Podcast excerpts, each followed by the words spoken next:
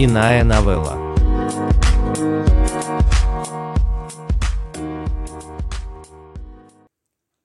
Соперники. Андреа Ли. Когда Флористелло заметил Пианона на веранде Красного дома со стороны джефруктового дерева мадам Роуз Роккотамала, он издал воинственный рев и бросился по садовой дорожке в атаку на своего соседа с тростью. И хотя двое стариков-итальянцев со стороны выглядят смешными в своем противостоянии, обоим за 70, Флористелла – толстый диабетик, а высокий пианон похож на скелет после перенесенной малярии, их стычка наводит на мысль о столкновении между Фальстафом и Икабодом Крейном, потому что в борьбе их энергия и страсть достигли своего предела – и свидетелем этого инцидента было совсем не до смеха. Владельцы Красного дома, Сена и его жена Шей в это время покинули Мадагаскар и вернулись домой в Италию. Но многие свидетели произошедшего позже подробно рассказали им о ссоре между их постоянным бухгалтером и их старым другом и ближайшим соседом – их главным информатором была мадам Роуз, соседка с противоположной стороны. А еще садовники и горничные из Красного дома, в том числе грозная домработница Бертин Лагрант. А еще несколько женщин с рынка Антандроя, которые ходят по пляжу с корзинами овощей на головах, тоже были свидетелями этой драки и мальчик, который вел стадо Зебу по боковой дорожке после утреннего купания в море, и продавщица устриц в соломенной шляпе. Служанки и садовники поспешили развести борющихся старых в Азаху, в то время как другие остановились и глазели на представление. Но без удивления. Потому что все в Фиона-Бич прекрасно знали историю противостояния этих стариков и имя женщины, которая за этим стояла. Еще недавно старые бойцы были близкими друзьями.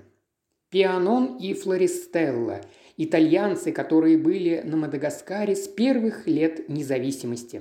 Люди достойные и солидные, насколько это возможно, в той распутной островной атмосфере, где души иностранцев могут сгнить так быстро, как куча мягких, очищенных от кожуры бананов. Они оба свободно говорили на малагийском, горном и прибрежном диалектах. Пробыв на Наратранах достаточно долго, островитяне окрестили их нежно-насмешливыми прозвищами. Пианона они называли «валиха», что переводится как «высокий, тонкий, звенящий бамбук» для музыкального инструмента. А флористелла они называли «сакаф», что означает просто «еда». Пианон – нотариус из Вероны, вдовец, который одевается в элегантные рубашки и брюки, сшитые на заказ в колониальном стиле из льна архаической толщины. У него подстрижены седые волосы, нос с топориком и умный взгляд, который является признаком иезуитского образования. Страстный этнолог-любитель, он проводит свободное время, беседуя с миссионерами и старостами деревень для написания монографии о королевской семье Соколава. Его работа в качестве бухгалтера и менеджера по аренде с проживанием в Красном доме, несомненно, ниже его высокой во всех отношениях личности, Поэтому он и остался жить здесь на постоянной основе. Здесь же он организовал свою библиотеку. Как человек порядочный, он очень хорошо относится к своему боссу, шумному и не очень интеллектуальному Сену. А Шей он просто восхищается. Прежде всего, ее образованностью, что его приятно удивило, потому что образованность не свойственна американским женщинам, как он считал. Поэтому иногда он приглашает ее с собой в свои исследовательские экспедиции. В отличие от деликатного пианона, Флористелло был совсем другой. Сицилийский барон падших нравов, несущий свой огромный живот самодовольной легкостью паши. В юности, полный приключений, он был известным яхтсменом и глубоководным ныряльщиком, чье мастерство и обольстительное обаяние покоряли сердца красавиц от Капри до Занзибара. Хотя богатство, молодость и здоровье исчезли, оставив его скромному пенсионерскому существованию в Наратранах, у него все еще есть величественные манеры, которые сделали его заметным островитянином. Его орлиный профиль, благородный, несмотря на два подбородка, а его серебряный гребень блестящих волос – достопримечательность на пляже Фиона, где он ежедневно проводит время, выходя из своего крошечного бунгало, территория которого примыкает к территории Красного дома. Устроившись на пляже в своем провисшем кресле, как у режиссера, в окружении пестрого множества кошек и собак и даже трехногой черепахи, он созерцает приливы и отливы и небо над Мозамбикским проливом. Он обменивается приветствиями с прохожими, от деревенских детей до владельцев отелей, пока просматривает документы или кушает пасту, которую ему готовит верная домработница Марианна. В своем кресле на пляже он дремлет, курит сигареты, читает триллеры и выплачивает заработную плату рабочим Соколава, которые годами достраивают его бунгало. Они бы уже давно достроили его бунгало, но у Флористелла не очень стабильное финансовое положение, поэтому дело идет медленно. Хотя сам Флористелло втайне мечтает о том, что когда-нибудь его бунгало превзойдет виллу «Красный дом». Когда Пианон впервые пришел на работу к Сеннам, он быстро нашел общий язык с Флористелло – у двух соседей появилась привычка собираться на крыльце Флористелла в прохладе раннего утра, чтобы выпить крепкий сицилийский кофе из старенького котелка Флористелла.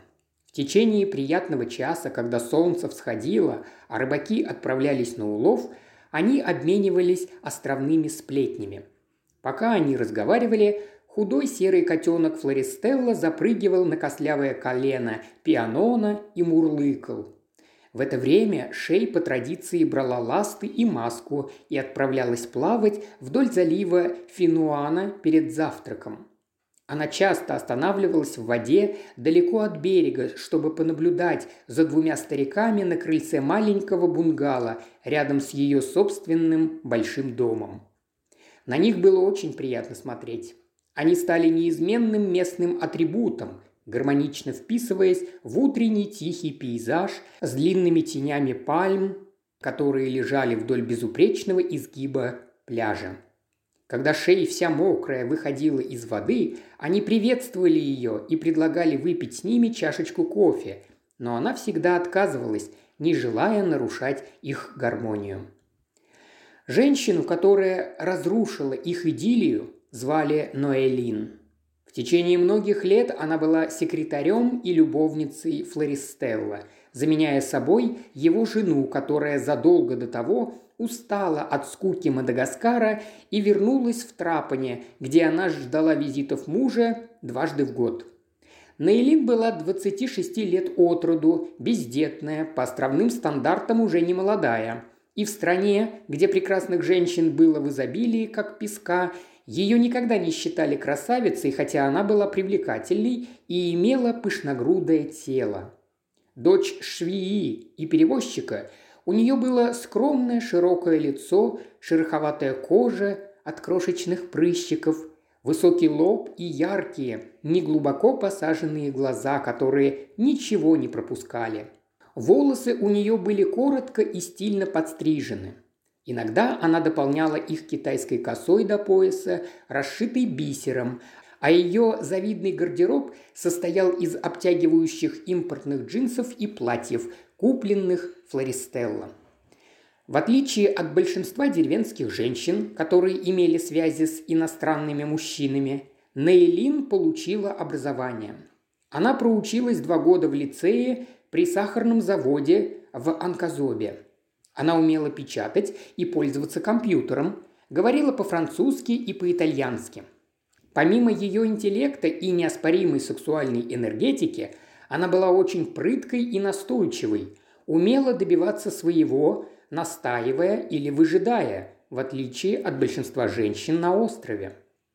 В конце концов, Флористелла доверил ей ключи от своего бунгало и все секреты своего несуществующего бизнеса по экспорту лекарственных трав из джунглей и беспорядочные строительные работы на его территории, а также заботу и удовольствие своего опухшего диабетического тела. Нейлин не переехала к нему, а жила в миле от него в арендованном двухкомнатном доме из шлакоблоков, роскошном по деревенским стандартам – и, конечно, оплаченном Флористелла, расположенном среди пальм и терновников в поселении, хаотично растянувшемся вдоль единственной асфальтированной дороги в Финуане. Каждое утро она подъезжала к бунгало Флористелла на потрепанном мотоцикле, сердечно, но несколько снисходительно, приветствуя Марианну, которая стирала белье и чистила рыбу в маленьком дворике, с протоптанным песком у моря. В течение дня Нейлин писала письма от имени Флористелла, делала ему инъекции инсулина, проворно карабкалась верхом на его большой живот во время сиесты, а иногда задерживалась после захода солнца на его освещенной лампами веранде, терпеливо выслушивая его фантастические планы по восстановлению своего состояния но она никогда не оставалась на ночь. К многочисленным друзьям Флористелла, особенно к Пианону, она относилась с тихим уважением. Она с увлечением впитывала итальянские идиомы и часто хихикала, когда двое мужчин болтали на крыльце. Иногда она печатала документы для Пианона, когда он просил ее, а иногда она переводила ему неясные термины в соколавском диалекте – или объясняла некоторые местные обычаи с менторским тоном и явно с удовольствием. Жители деревни знали, что у Ноэлин были свои жамбилли или любовники, в частности, красивый таксист из Сен-Гримо, метис, который, как говорили, избил свою нищую французскую мать. Однако молодая женщина ревностно охраняла свое положение с сицилийцем – в деревне она получила титул «Мадам Флористелла», к большому раздражению его жены в Трапане, которая поклялась не возвращаться на остров, пока Флористелла не бросит Нейлин. Когда Сенна и Шей ездили на рынок в Сен-Гриммо, они часто видели дородную мадам Флористелла, которая беседовала с каким-то сучиновником на обвалившихся, проросших деревьями ступенях здания суда, а Нейлин в узких джинсах и на высоких каблуках скромно стояла в зале. «Вот она, хитрая вертихвостка», – неизменно говорил Сенна, а Шей, как всегда, возражала. «Зачем ее так называть? Она просто выполняет свою работу. Чем она отличается от любой другой островной девушки?» «Тем, что у других девушек добрые сердца, а она – возмутительница спокойствия. Она станет смертью для старого Флори. Вот увидишь». Сенна любил демонстрировать циничную мудрость перед своей американской женой, когда дело касалось Мадагаскара. Шей была удивлена такому отношению мужа к этой девушке. Тем не менее, она чувствовала, что, как цветная женщина, должна выразить солидарность с Ноэлин. Что бы она сама сделала в таких же обстоятельствах? Однако факт заключался в том, что никому на острове, похоже, Нейлин не нравилась, и никто не мог объяснить ее непопулярность. Только говорили, что хотя она и не была красавицей, она любила выпячиваться. «Экономка Бертин Лагрант», – так сказала Шей. У Бертины было манихейское видение мира, разделенного на хорошо и плохо – что не имело ничего общего с общепринятой моралью. Многих островных проституток Бертина описывала как «хорошо». Шей понимала, что если Бертина определила Нейлин, которая была из той же деревни, что и она, и которую знала с детства как «плохо», она имела в виду нечто иное, чем амбициозную соблазнительность девушки. Глубокий недостаток ее характера, который может быть виден только человеку того же происхождения. Тем не менее, проявляя странную лояльность, Бертина не пошла дальше в критике Ноэлин, не пыталась как-то воспрепятствовать ее действиям. Вместо этого она отступила с фаталистическим видом, как будто все просто должно быть, как оно есть. А как Шей относилась к Нейлин? Что ж, когда она была честна с собой, она понимала, что ее сестринское сочувствие было лицемерным, потому что она тоже терпеть не могла девушку. Нейлин кротко приветствовала ее мягкой улыбкой, когда их пути пересекались, но под ее вежливостью в этих неглубоких глазах, таких же коричневых, как кофейные зерна, мерцал мощный поток зависти и враждебности – Соперничество Флористелло и Пианона началось, когда Флористелло перенес сердечный приступ, который случился в одну жаркую январскую ночь. Предупрежденный ночными сторожами, Пианон позвонил доктору По и с помощью доктора и мадам Роуз отправил сицилийца на вертолете в больницу на острове Реюньон. Его жена и сыновья прибыли туда из Трапани – а позже увезли его домой. Нейлин, Марианна и садовники остались отвечать за дело Флористелла на Мадагаскаре. За его бунгало, разношерстных домашних животных, ключи и документы, а также за заросшую зеленью стройплощадку. Когда он пришел в себя, Флористелла, забыв уроки истории и свои обширные познания в женщинах, попросил своего друга Пианона присмотреть за вещами, включая Нейлин. Как сказал бы Сенна, любой дурак мог бы предвидеть, что произойдет, если Флористелла собирался отсутствовать столько месяцев. Его лечение было продлено его женой, которая была рада тому, что ее пожилой муж выбрался из заразительной атмосферы шлюх и угасших колониальных мечтаний, которые нависали над островом Наратан, как лихорадочный туман. С Мадагаскара позвонил Пианон и спросил, не будет ли Флористелла против, если Нейлин поможет ему с некоторыми сложными документами в Красном доме. Позже Бертин Лагрант рассказала Шей, как идут дела. Был сезон обрезания, и по всему острову группы четырех- и пятилетних мальчиков подверглись обряду. Через три дня после операции Нейлин привела группу маленьких деревенских мальчиков Финуана, своих кузенов и племянников, на пляж перед Красным домом, чтобы они помылись в море. Их заманивали в воду, как предписывает традиция, играми с пением и плесканием. И делала это Нейлин. Голые мальчики вздрагивали и визжали, когда соленая вода ужалила их раны. Нейлин была в бикини, поэтому ее пышные формы бросались в глаза и привлекали всеобщее внимание. Она получала удовольствие от того, что внимание к ней приковано, поэтому резвилась в воде очень возбужденно, чего никогда не делают настоящие деревенские девушки – благопристойные девушки, которые заходят в воду, скромно одетые, чтобы помыться или половить рыбу. «Какой срам!» – кисло сказала Бертина, когда увидела танец Ноэлин в воде. Она также сказала, что так танцуют только шлюхи в барах возле порта, двигая своими задницами, как турбинами, с пивными бутылками в руках и даже на головах. Бертина затем увидела, как высокая костлявая фигура пианона, одетая в льняную одежду, вышла из сада Красного дома на пляж.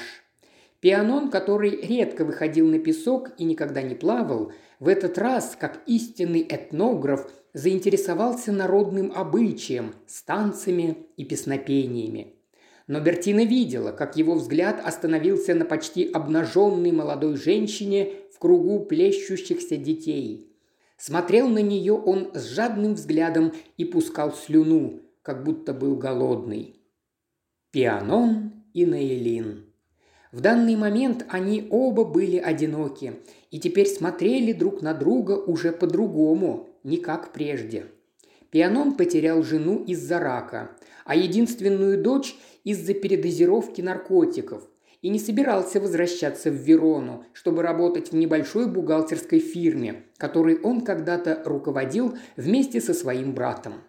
Одинокий среди иностранных авантюристов и неудачников – выброшенных на берег на Ратрань, он никогда раньше не рассматривал амбициозную красотку как любовницу.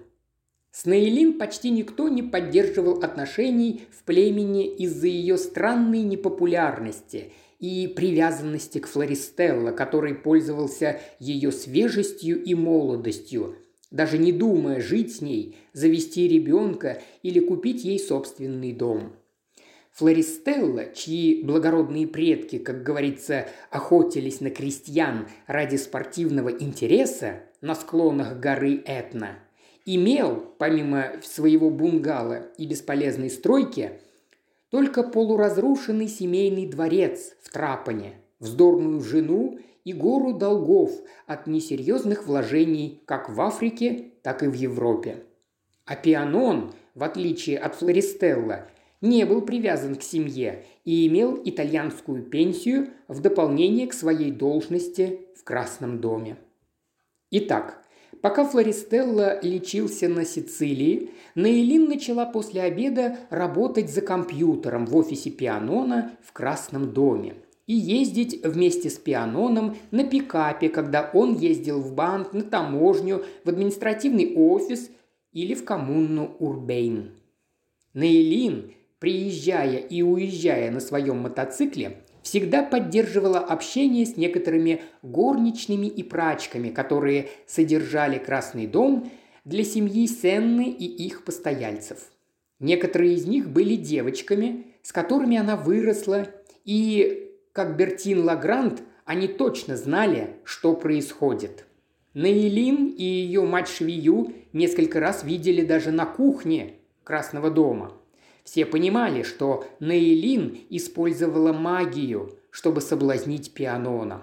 Возможно, она использовала афродизиак или какое-то приворотное зелье, которое добавляло ему в еду. К июню, когда начался холодный сезон, и деревенские младенцы, привязанные к спинам своих матерей, носили аккуратно связанные крючком шапки, Флористелла уже пять месяцев отсутствовал на острове. В это время когда-то ясные и ироничные голубые глаза Пианона приобрели покорное, почти собачье выражение перед молодухой, а в вопросах одежды он стал непривлекательно небрежным, отказавшись от безупречного постельного белья в пользу спортивных костюмов и шорт для сафари, которые носили большинство старых пьющих ром иностранцев – на острове. Когда Сенны прибыли из Милана, чтобы провести летние каникулы в Красном доме, Шей была очень возмущена, когда она обнаружила Наэлин в комнате пианона рано утром. Она даже почувствовала, как у нее на голове волосы встали дыбом. После десяти лет пребывания на Мадагаскаре Шей развила в себе железную выдержку и научилась ничему не удивляться, но ее разочаровал Пианон, который, как она думала, был единственным стариком на острове, способный держать себя в руках и не терять остатки самообладания.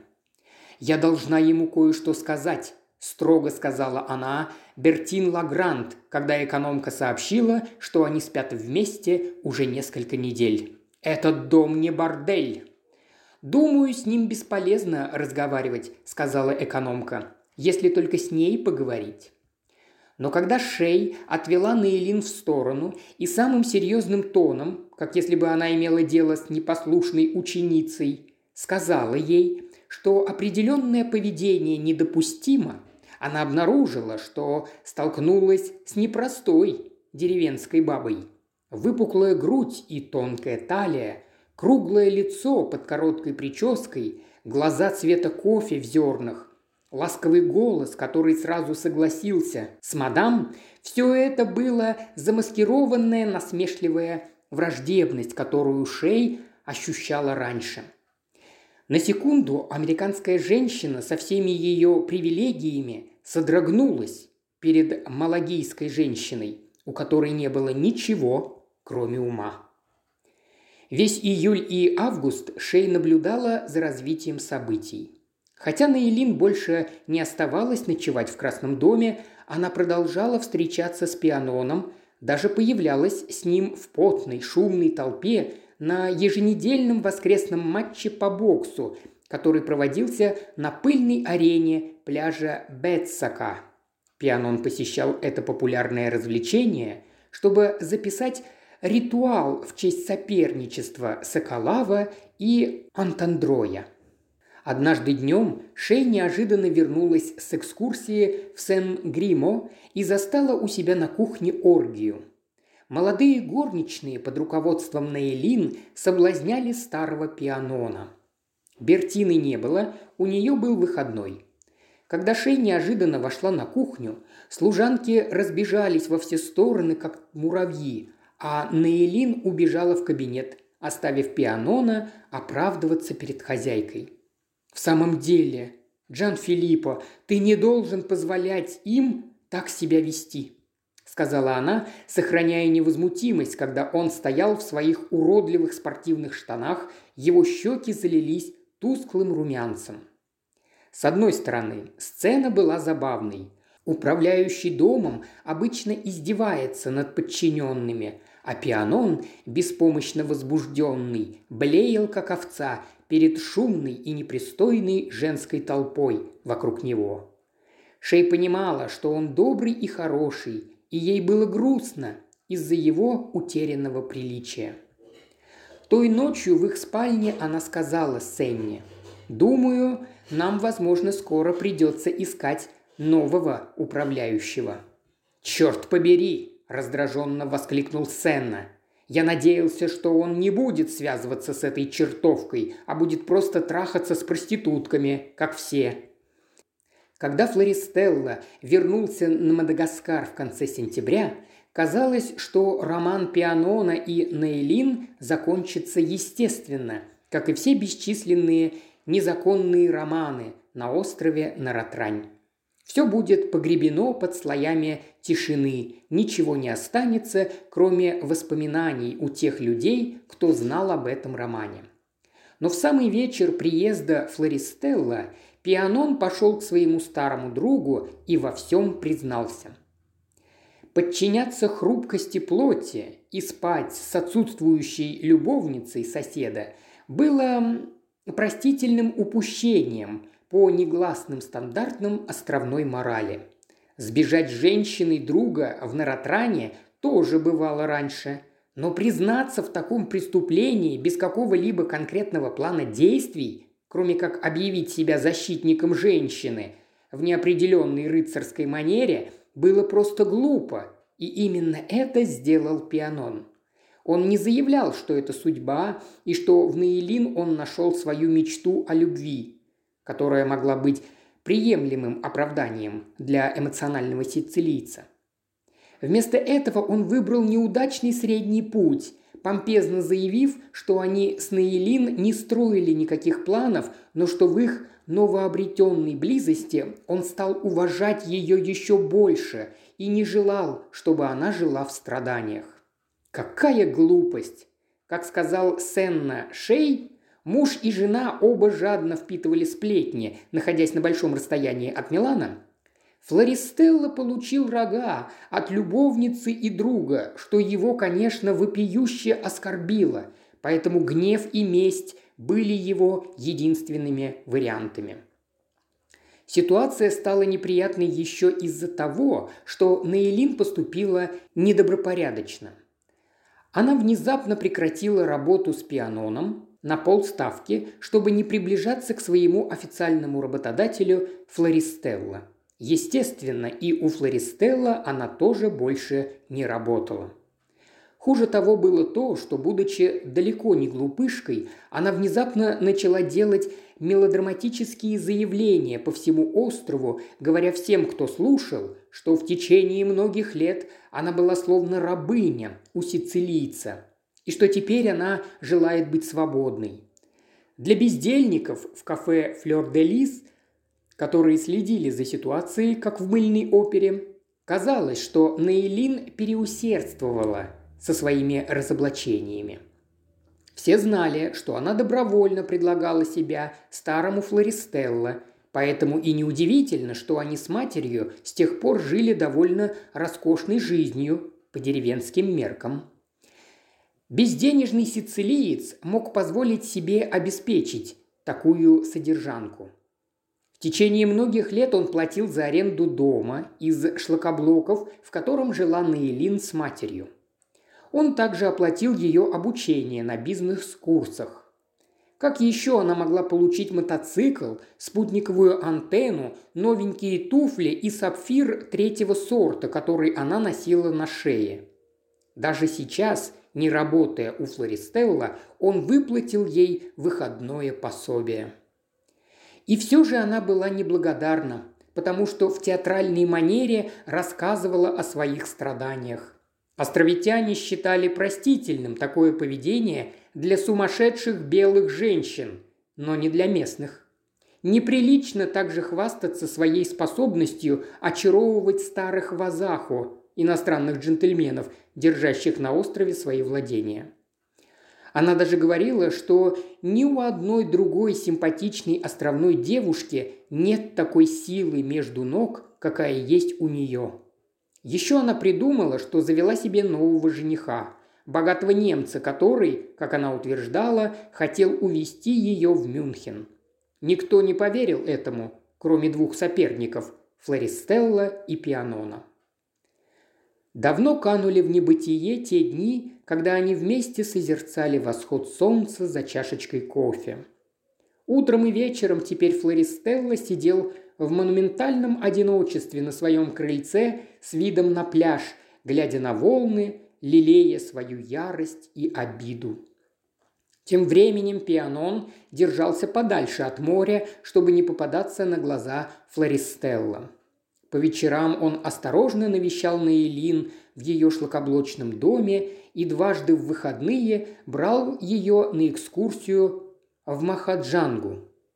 Он был полон горько-сладкой нежности, ее предсказуемого аппетита к фальшивым дизайнерским кошелькам, браслетам из девятикратного золота и накладных кос, которые соблазнительно висели в индийских магазинах Сен-Гримо. Он даже купил ей сервиз из 24 предметов, расписанный фиалками, который годами пылился на полке. В промежутках между требованиями подарков и мелодраматическими жалобами на Флористелло Нейлин занималась любовью с пианоном с такой взрывной силой, которой он никогда не испытывал даже в молодости. Все годы, проведенные на Мадагаскаре, он держался подальше от романов с малагийскими женщинами, но не мог противостоять простой сексуальности Нейлин, которая, как он считал, была настоящей, необузданной и страстной. Он был тронут тем, что она, как ему казалось, не притворялась, а получала наслаждение, пребывая рядом с ним. Между тем Флористелла охватила ревность. Он приплачивал местным девушкам, чтобы они шпионили за Ноэлин и докладывали ему о ее похождениях. Он даже начал звонить ей по мобильному телефону, который купил для нее в былые счастливые времена. Он потерял всякую гордость и умолял ее вернуться, хотя бы на один час в день. Он поклялся, что ей больше никогда не придется делать ему уколы инсулина или работать над его слабой эрекцией. Ей не пришлось бы слушать его бессвязные теории о политике и генетике. Ей вообще не пришлось бы работать. Она могла просто сидеть рядом и составлять ему компанию. Он звонил ей по дюжине раз в день. Наконец, когда она пригрозила ему подать жалобу в полицию, он погрузился в зловещее сицилийское спокойствие. В частных взволнованных телефонных звонках мадам Роуз сообщала, что Флористелло замолк и теперь похож на маньяка. По словам мадам Роуз, Она слышала, как он размышлял вслух, что пляж перед его бунгало был бы идеальным местом для виселицы. На самом деле остров Наратран был удобным местом для совершения преступления. Годом ранее капитан южноафриканской шхуны, пришвартованный у яхтенного бассейна, исчез, убив своего первого помощника. Бельгийский инструктор по дайвингу, избивший свою подругу Соколаву, был убит ударом камня по голове. В последний раз его видели, когда он ехал на мотоцикле. Во время рыболовной экспедиции на Иль-Глориос жена одного туриста исчезла за бортом. Тело не нашли. Силы закона были больше заинтересованы в поимке контрабандистов сапфира, чем убийц. Даже яд здесь был так же доступен, как и афродизиаки. Флористелла однажды сказал Хасану, владельцу заправочной станции, что он рассматривал простой способ уничтожения противника – бросить зажженную спичку на соломенную крышу Красного дома, пока пианон спит. «Но это, – сказал старый сицилиец испуганному Хасану, – будет преступление, потому что я сожгу дом друга, только чтобы истребить крысу. Вся эта история разлада между двумя стариками из-за молодой бабенки достигла своего апогея в то памятное ноябрьское утро, когда Флористелла ворвался в сад Красного дома. Он размахивал старинной тростью в латунном переплете, которую один из его предков приобрел еще в Шотландии. С поразительной быстротой, учитывая его возраст, он вбежал по ступенькам веранды к пианону, который замер от неожиданного визита. Флористелло бросил противнику скомканный лист бумаги и закричал, что он обнаружил несколько деловых писем Красного дома, спрятанных по ошибке в его личном сейфе, ключ от которого есть только у него и Нейлин. На шум сбежались горничные и садовники Красного дома – это последняя капля, мерзкий предатель, собака!» – кричал он, размахивая своей палкой, как дубинкой. «Я собираюсь раздробить твои тощие ноги и посадить тебя в инвалидное кресло, где ты не будешь трахать чужую женщину. «Давай сядем и поговорим спокойно и рассудительно», – бормотал Пианон, отступая. «Я уже сказал тебе, что это была ужасная, греховная ошибка с моей стороны, и я смиренно покаялся. Во имя нашей старой дружбы не веди себя подобным образом. На нас смотрят слуги. Подумай о своем достоинстве». «Предатель!» – завопил Флористелла. Он резко замахнулся тростью на пианоно, который неожиданно ловко отскочил и врезался в прикроватный столик из красного дерева. Одна из любимых глиняных ламп шей разлетелась на мелкие осколки по полу. Все слуги ахнули. «Ассала!» Слуги Флористелла тоже сбежались на драку между стариками – когда Флористелла бросился на пианоно и попытался душить его своей тростью, слуги принялись разнимать стариков. С некоторым усилием им удалось это сделать. Слуги Красного дома, в том числе Бертин Лагрант, подняли растрепанного пианона на ноги и помогли ему сесть на стул. А слуги Флористелла повели хозяина домой. Запыхавшийся Флористелла вслед прокричал своему недругу. «Я прослежу, чтобы ты получил то, что заслужил. Будь наготове и не дай себе заснуть, даже на сиесте, а то всякое может быть». «Ты не понимаешь!» – кричал Пианон, осторожно поднимаясь и проковыляв к краю веранды. «Она и меня бросила!» «Бросила тебя?» Удивился Флористелла, сделав паузу. Она не отвечает на мои звонки. Она не открывает дверь. Прошло уже три дня. Поздравляю, грязный ублюдок. Наслаждайся тем, что осталось от твоей жалкой жизни.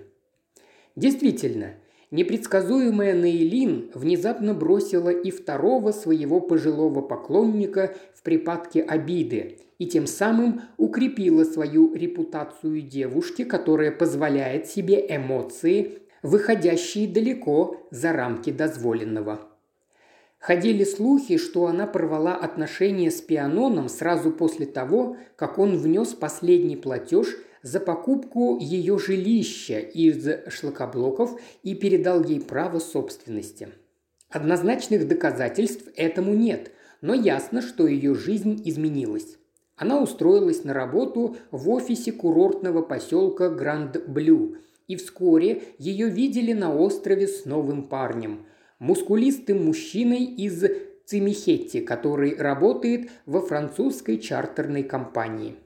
Внешне она несколько изменилась, сделав новую прическу, что теперь стала походить на Софи Лорен – как успешная женщина, она прекратила всякое общение с персоналом из Красного дома и даже взяла себе горничную, с которой можно поболтать, свою племянницу, безмятежную двенадцатилетнюю девочку из отдаленной провинции Сандракота.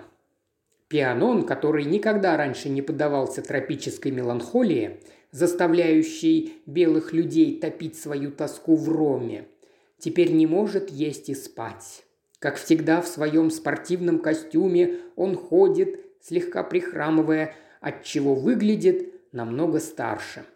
Когда в толпе рынка Сен-Гримо он видит какую-нибудь девушку с высоким лбом, он останавливается и пристально смотрит на нее. В такие моменты его угловатое лицо выглядит так, будто окаменело. Еще он потерял всякий интерес к своей монографии о Соколаве. Все думали, что Флористелла потеряет сознание от сердечного приступа после боя с пианоном, но, похоже, обошлось. Он перестал беспокоить Нейлин, но ходили слухи, что он предложил местным хулиганам 50 тысяч ариаре за нападение на пианона. Он нанял вместо Нейлин двух хорошеньких секретарш – стройных юных коморских женщин с аккуратно заплетенными волосами. Его можно увидеть сидящим между ними на крыльце у моря, просматривающим обычные документы со скучающим и рассеянным видом.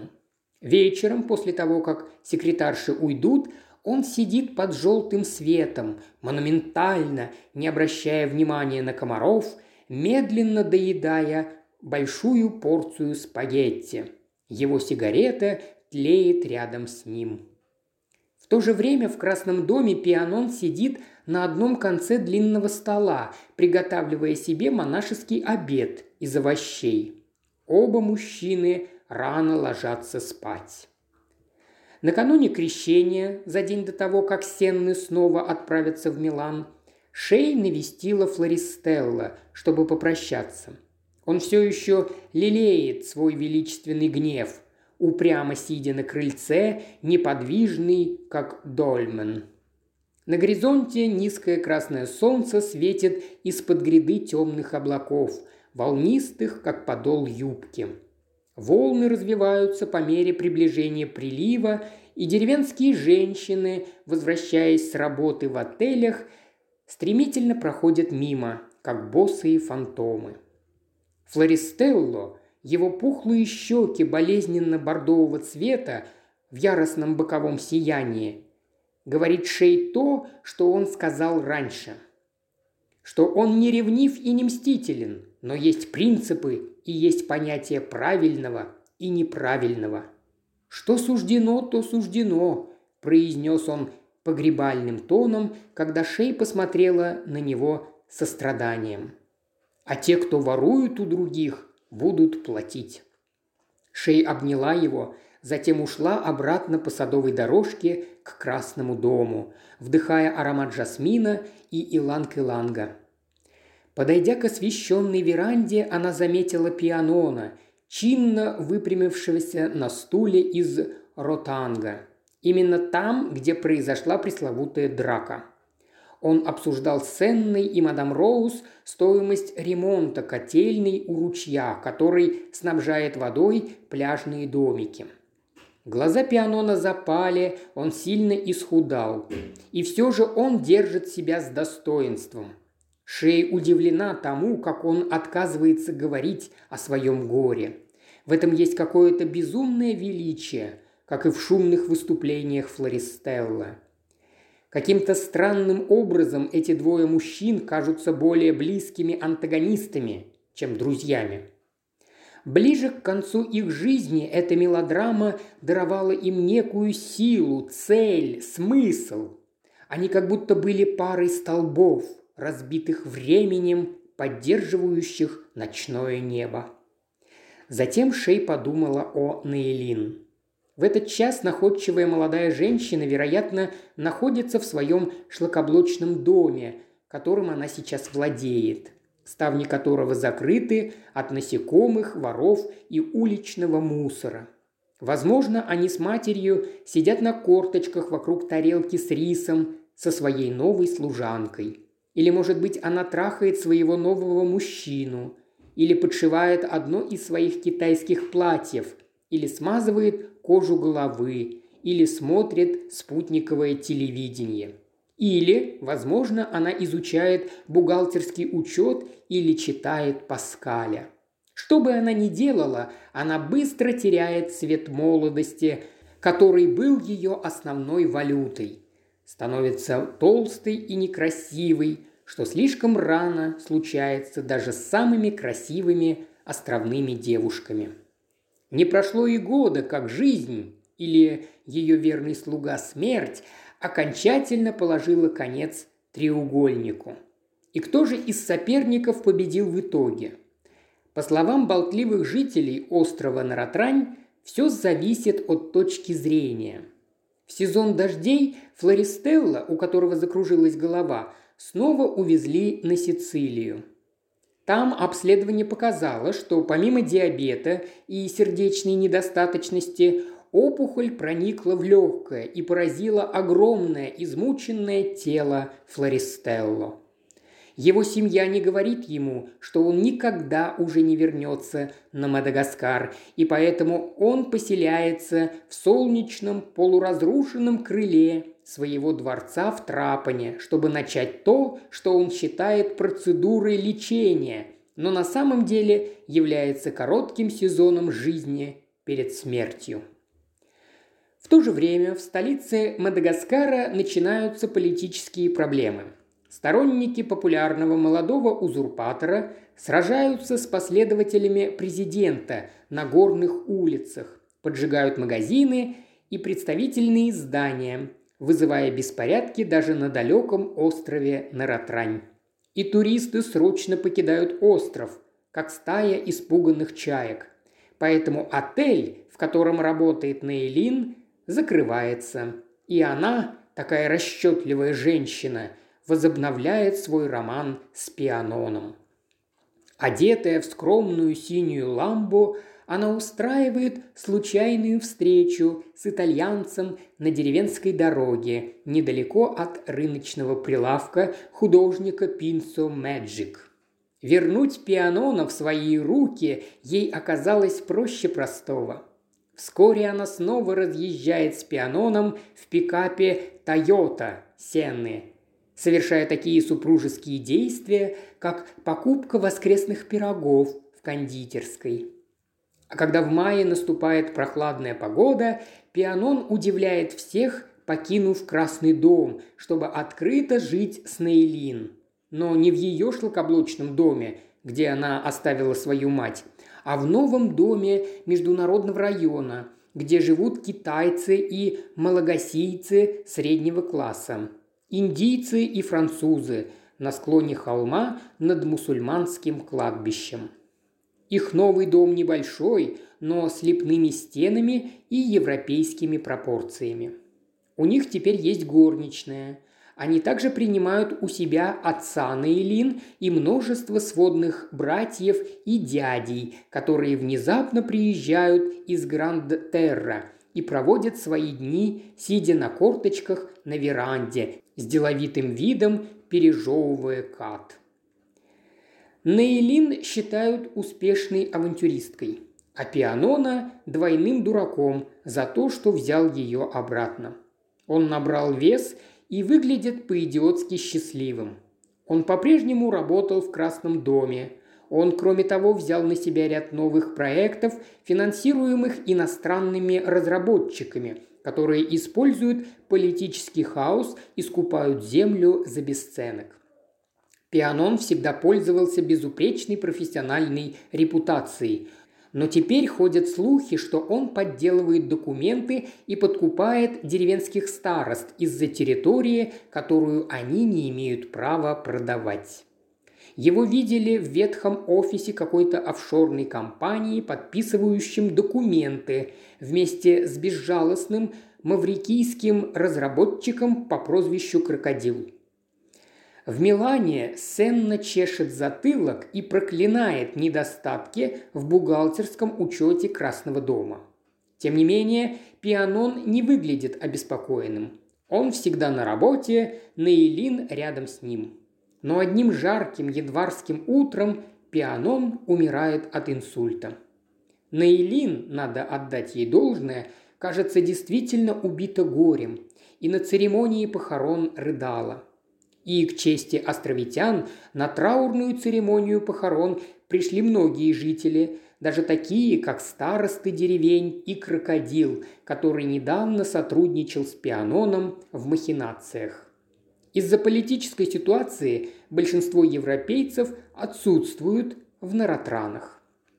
Сеннам приходится использовать свои связи с итальянским консулом, чтобы разрубить путаницу бюрократии и доставить прах Пианона в его семейную гробницу на холмах Вероны.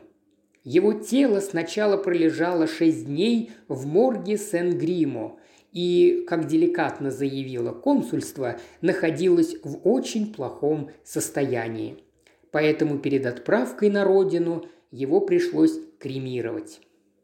Оказывается, новый дом Пианона вместе с домом из шлакоблоков и прекрасным участком у дороги теперь каким-то таинственным, но неоспоримым образом принадлежит Нейлин.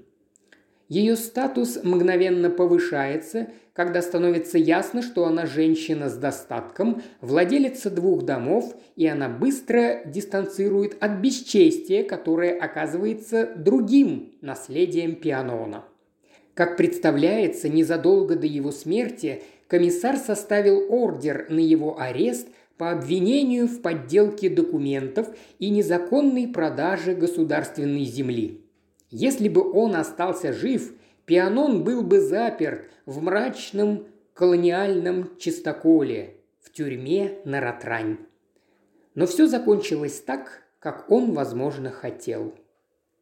«Козе э ла вита» было единственным замечанием Флористелла, когда он услышал о смерти и позоре Пианона. После этого жизнь самого Флористелла была коротка. Когда он на веранде своего дома наблюдал за портом Средиземного моря, он тосковал по Мозамбикскому проливу. Его родственники, дочери и сыновья, внуки, прямолинейная жена с грубым аристократическим голосом, все они лгали ему, что Флористелла вернется на Мадагаскар. Сидеть на троне, как обычно, на крыльце своего бунгало в Наратране – глядя через пролив на плывущие паруса рыбацких лодок, вывозящие лес с Гранд-Терра. Под действием сильных препаратов он погружается в воспоминания. Он видит пляж в Наратране, где много лет назад он вытащил на берег пару акул-молотов. Он, Флористелла, молодой, бородатый и мускулистый. Его дети, белокурые и маленькие, визжат от радости, когда его нож пронзает жесткую акулью кожу, а холодная темная кровь впитывается в песок.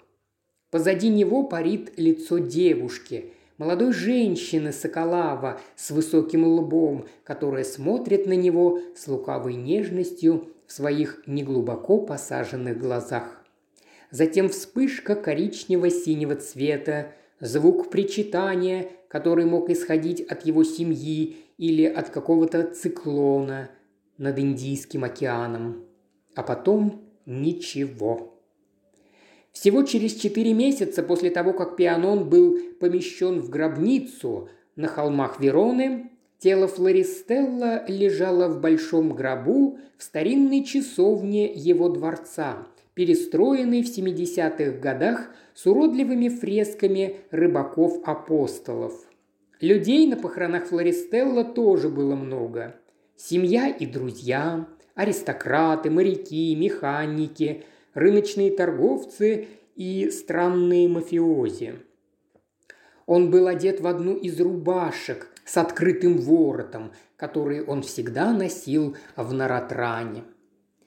На похоронах присутствовал и плачущий Сенна, и Шей, которая думала о том, как сильно она будет скучать по Флористелло, сколько времени потребуется, чтобы его гигантское присутствие растворилось в памяти. После кремации жена и дети развеяли его прах в море. Флористелло в самом конце настоял на этом, заявив, что с течением он найдет свой путь обратно в Мадагаскар. «Так кто же победитель?» – спрашивают бездельники в кафе «Флёр де Лис». Неужели это Пианон, который забрал девушку, но умер от нее и был отравлен преступными деяниями? Или Флористелла, которого лишили возможности отомстить, но который пережил своего врага и мирно скончался в кругу семьи и друзей. Местные по-прежнему смотрят осуждающе на Ноэлин, но многие считают настоящим победителем ее. Сейчас Наилин живет на острове, и после нескольких месяцев траура ее мать и дяди тщательно охраняют два ее дома. Она изрядно пополнела, приютила у себя несколько племянников и превратилась в властную, богатую малагийскую женщину, в доме которой царит матриархат. Через несколько лет она открыла большой магазин галантерейных товаров в деревне Ренирана в сотрудничестве с недавно прибывшим на остров молодым человеком с овечьим лицом из Болоньи, который может быть ее любовник, а может быть и нет. Среди других ее любовников, как говорят, могущественный сенатор и король Соколавы. Вот Наилин сидит авторитетно за кассой, в процветающем мраке – а шум и убожество рынка Ренирана прямо у ее дверей. Она торгует импортным джином, безалкогольными напитками, замороженными цыплятами и хозяйственным мылом для австралийских яхтсменов и богатых европейцев и индийцев. Ее толстые золотые цепочки выложены на всеобщее обозрение, на ее красивой выступающей груди. Ее брови нарисованы карандашом в виде великолепных дуг, а ее постоянно меняющиеся волосы – лучшее, что можно купить за деньги. Любимая библиотека Пианона оставалась в Красном доме до тех пор, пока Шей не решила подарить ее ученому священнику Перу Жубени. Она и Бертин Лагрант – провели томительный час, разбирая пожелтевшие старые тома книг. В какой-то момент, листая копию книги Пианона, она подумала о Нейлин и сказала Бертине, что женщина, по крайней мере, проявила характер, сумев добиться успеха в бесперспективной судьбе. Но реакция Бертины была предсказуема. Одно краткое покачивание головой, и одно слово «плохо», – пренебреженно сказала она, прежде чем взять другую книгу. Из журнала «Нью-Йоркер» от 28 декабря 2020 года. Перевел и озвучил Илья Кривошеев. Иная новелла.